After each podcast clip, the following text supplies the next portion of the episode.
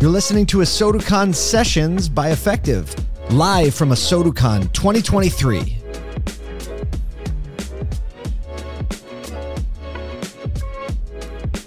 Hey guys, thanks for tuning in for this next episode of ASOTUCON Sessions presented by Effectv, live right here for ASOTUCON 2023. We get a chance to catch up with Dayna Kleve, who's the Director of Diversity, oh, Engagement, Engagement. and Foundation.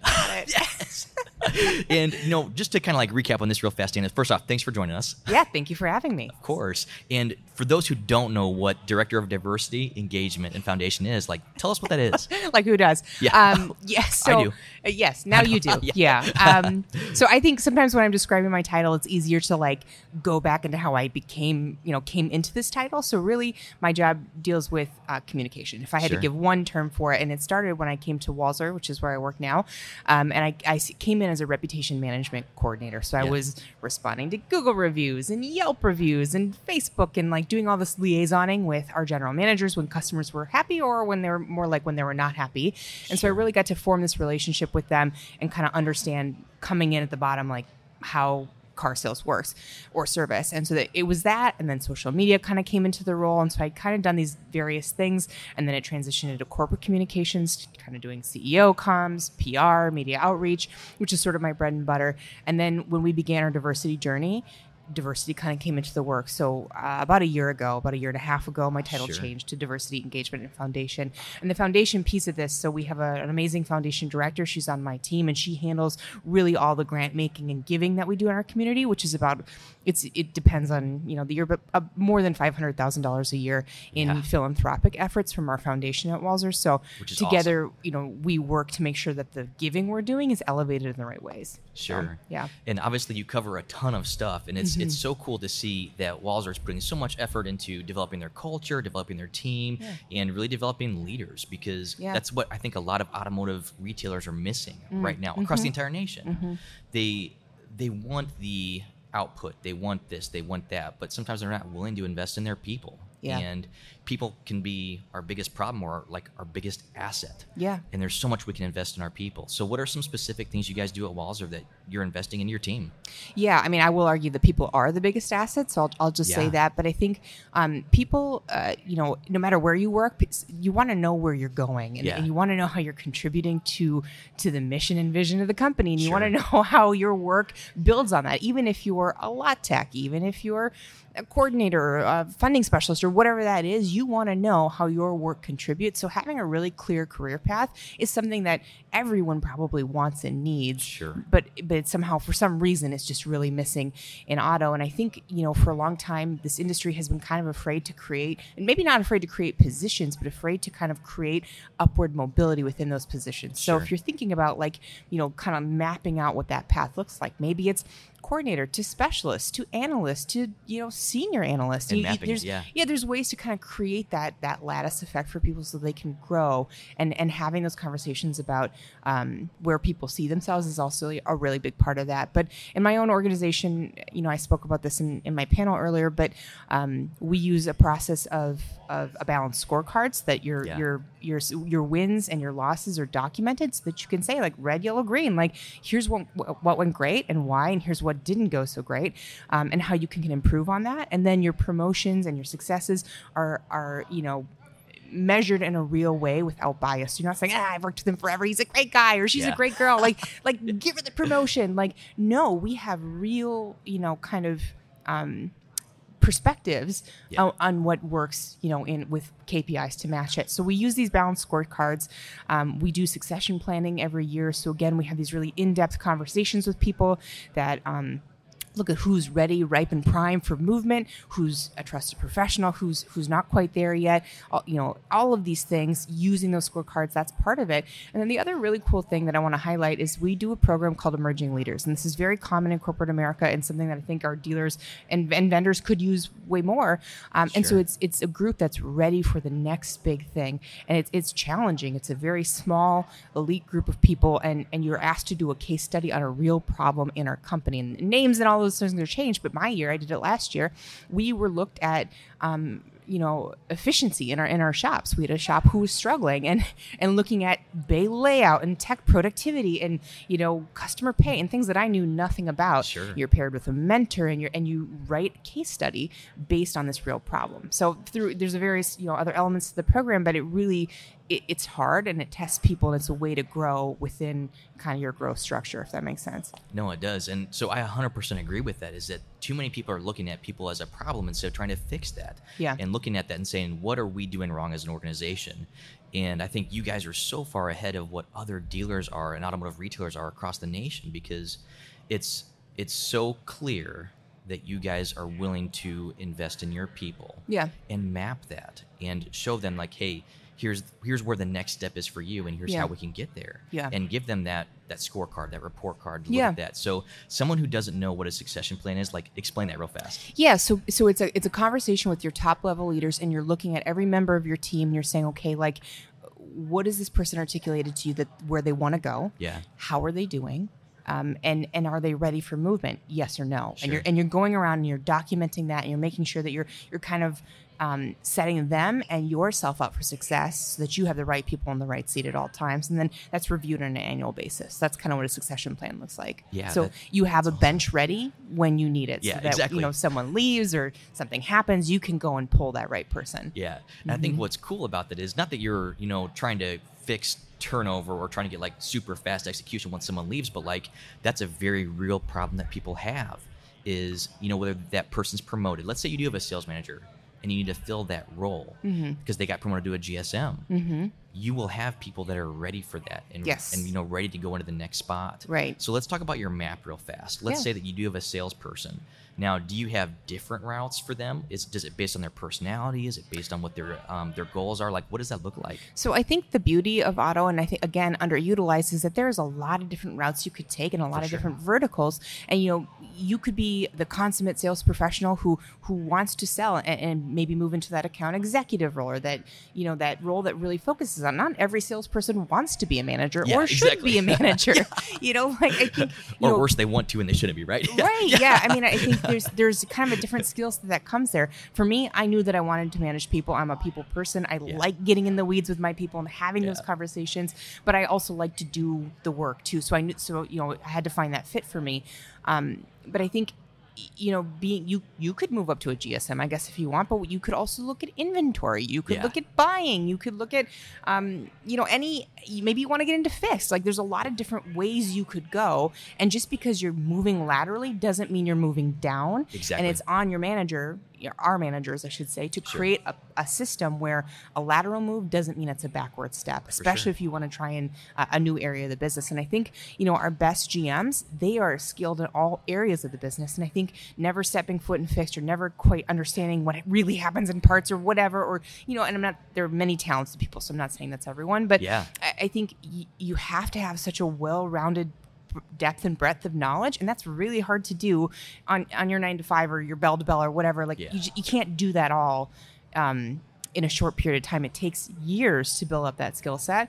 And so i think your best general managers are going to be people who have who have been across the business have sat in your bdc understand how those calls come in understand you know all, all those different elements. So For sure, especially with changes in technology, because let's look at the legacy GM for a 2nd You know, they've been in automotive for 20 years. Yeah. let's say. And back in 2003, things are a lot different now than they were back then. Mm-hmm. We've got so many great pieces of technology that we're able to utilize. Yeah. And having the having GMs that are still involved in uh, the actual operations of it, whether it's in the sales BDC or whether Yeah. it's in even in the fixed operations side, it's really cool to see that. And one thing I love that you said, Dayna, is that you know a lateral move is not a bad thing, Mm-mm. especially if they're able to utilize these other great things in their personality Mhm. that they weren't utilizing before. Yeah. So like talk that through. How often do you have someone either go from like the fixed side to the variable side or variable to fixed? all Does the time Yeah. all the time Exactly. yeah i mean i think and most dealers that does not happen. Yeah, I mean, it's so cool yeah. you guys do that. Yeah, and I can't I can't give you exact numbers. Like I said, Sure. I don't know, but I but from from the perspective of communicating these store moves, that's I mean we're you know my whole job is is to communicate with our people, and I think inclusion comes when you understand the the direction the ship is going. Like I Yeah. get it, I'm on board, I'm part of the team, and so that even includes like oh so and so is moving to Toyota, and so and so is moving from Toyota to Mazda, and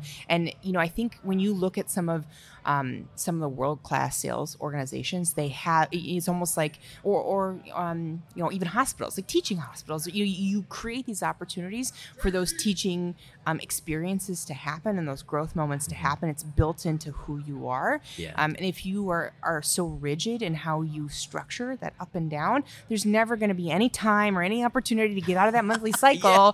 You know, to grow and to try something different and Yeah. and to, and to expand yourself as a person. So. Um, we communicate those changes all the time and they happen frequently. Yeah. So Dayna, I love that is that you're trying to get your people out of that 30 day cycle. Yeah, The one single yeah. month And all it's of a hard, sudden, yeah, right? Yeah. exactly. And giving them that map and that guidance to say, hey, here's where you want to go. Here's what you need to work on. But hey, also don't forget you're really good at these couple things here. Mm-hmm. Yeah. So Yeah. it's cool that you can document that. Yeah. How often do you guys do a scorecard? Uh, I mean, every quarter. Every every quarter. That's Sorry, there's no question mark on that. Every Sure. quarter. Yeah. yeah, every like, quarter. yeah, every quarter we do it. So Yeah. um, every employee has a scorecard, and it could depend. Like you know, for for the communications um, specialist who's on my team, his scorecard, he's a party of one. He's the only person in the whole company who has this title because he's you know in a very Sure. niche, small part of it. Most of our people are in production or in, contributing to the profitability of the company, and, and you know, and, and so for him, his scorecard is is individual. It looks different from Yeah. everyone else's. You know, all of our lot techs theirs might look the same. All of our CS, our customer specialists, that's what we call our salespeople, theirs looks the same. It's, ba- it's based on units and, you know, per vehicle retail and vehicle service contract penetration. Yeah. So theirs is, you know, a larger party that's holding that kind of same look and feel, but, Yeah. you know, kind of contributing in a specific way. So, Yeah, so let's talk about details real fast in scorecard. And actually, before we get to that, can you tell everybody how many employees you guys have between all of your locations? Yes. So we have uh, 2,000 employees, Yeah. 26 rooftop dealer group out of Minneapolis. And then we have a luxury campus in Wichita. And in addition to that, we have uh, five affiliate um, rental agencies under That's- Ace Rent a Car. Yeah, so it's it's obviously a very large organization and a lot of people you're trying to do this for.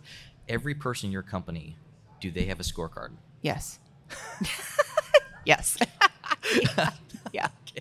Yeah. And I mean, how do you guys? Let's so the scorecard itself, some of the details that are on there. It's cool for your CS, your um, customer specialist. Yeah. How uh, you have it tied directly to revenue generating Yes. items. Yeah. It has to. Yeah. Exactly. Yeah. Like, like it has to make sense. It's not like oh they were nice this day, they were mean this day. Right. It's actually key things that are takeaways. So Yeah. what are some of the details you have on the scorecard? Um, I mean, so I think if everyone's, I kind of said this earlier, but everyone's looks different, and so you Yeah. know, mine is is not related to revenue generation, but That's but You're right. you know, Yeah. indirectly, it's related to retention. So that is sure. my key metric that I'm that I'm working on is retention through the lens of communication, through the lens of employee engagement, and through the lens of of in, uh, inclusion. So everyone's looks different, Yeah. but you know. That you know, I guess that's that's kind of what I can say about it. There's there's different things that you're aiming for, but it's a very um, specific conversation, a very thoughtful conversation that you have with your manager, and and there might be big groups of people who have the same scorecard, but you're you know kind of beholden to those those KPIs. Yeah, sure. So right before this, you just got done finishing a session. We had Ashley Cavazos in there. We had Yeah. Duran Cage. Yeah. Tell us a real quick like synopsis of that, and what were some key takeaways you guys developed Oh, together? it was a really good conversation. So it was about how to create kind of pathways into automotive and to create inclusive spaces once you're in it. And I think some of the key takeaways that we talked about were, you know, how you how you win at work while still being who you are when you're there, while still having fun, making it sticky, making it worth stay around for. I mean, today it's it is an employees market, and if you don't like where you're working, you can go somewhere else because there's lots of options. We're still coming out of, I think, you know, a little bit of the great um, resignation, and and for me, now I'm thinking the great retention. Like that's where I'm at, and so I think there are a lot of places where you can go if you don't like where you work, and so um, I. When I think about that conversation, it all comes back to how you get great people and you hang on to them once you've got them. Yeah, and I love how you look at the issue of the Great Resignation and turn that into an opportunity Yeah. to be great at something else, which Yeah. is retention. Yeah. That's great. Yeah. what are some things that you have in your future that you're looking forward to in the next two to five years? Oh man. Okay, so um, I'm really pumped about this. At Walser, I oversee our employee resource groups, and I actually um, have the opportunity and the pleasure to do a, a workshop on this at NADA in February about how to create an employee resource group. Because cool. I think you know you can be a single rooftop, you can be a multi rooftop, and it doesn't have to look the same, but they are possible. And at the heart of these groups, what they are is they're employee led, they're employee driven, they're meant to create engagement around some topic. Sometimes it's a social demographic, sometimes it's a just an identity or or a status like parenthood. You could that could even Yeah. be something young professionals. Like there's lots of ways that that could go. Um, so I oversee our three right now, and we never start employee resource groups just to start them. Like you have to have a, a reason that A and purpose, a purpose in the way that it supports your business. But um, next month, we're in the process of getting uh, a veteran advisory committee together to start thinking about how we better support our military members, our retired service members, their families, um, and then with the hope that that can evolve into perhaps a full fledged employee resource group because you talk about um, a population of people that is so prime and ripe and ready to come and transition, you know, or, or take the next step. Yeah. You know, auto is so perfect for that Yeah. and and we have a really large population so we're that's what i'm like really excited for in the immediate future um two to five years from now i, I don't know. We'll see. I, I think, Let's get through that think- first, right? yeah i mean i think i think our group is on a is on a, a growth um, minded trajectory Sure. and so i expect to see our employee population to continue to grow at, at a fairly quick rate uh, perhaps rooftops you know it, it- i'm not sure what the future will hold but i know that that's that's something that we're aiming for That's exciting. Yeah. How cool. Yeah. So Dayna, thanks so much for taking a few moments with us Thank to you. do this. Thanks for being a part of ASOTUCON and the great sessions we have, the great Yeah. education out here. And I know you've already said this, but so I'll say it for you. They can connect with you on LinkedIn. Yes. They can find you at Dayna Kleve. Yep. And I'm sure you would love to help people Yes. grow. Yeah. Whether it's about culture or things like that. Yeah, you know, I just I'll, my last thought that I'll say. I was just Yeah. talking to someone else about this, but they said, you know, like I would love to see those scorecards you were talking about. I'd Yeah. like to see some of those things. And I said, I, we all do better when we do better. And for me to hold on to, you know, how I how I form my ERGs, like what the charter looks like, like I won't do that. I will happily share those templates with people because That's I awesome. think you know there is enough room in this industry for all of us to do really really well by our people. I don't need to hang on to to the things that are working well for us that could work really good for you. Me and Dayna, I love that. Thanks so much for taking a few minutes with us today. Thanks, Jordan. Thank you for listening to this ASOTUCon session by Effectv. If you want more content like this, you can check out our other podcasts. We have a daily show called The Automotive Troublemaker, Monday through Friday.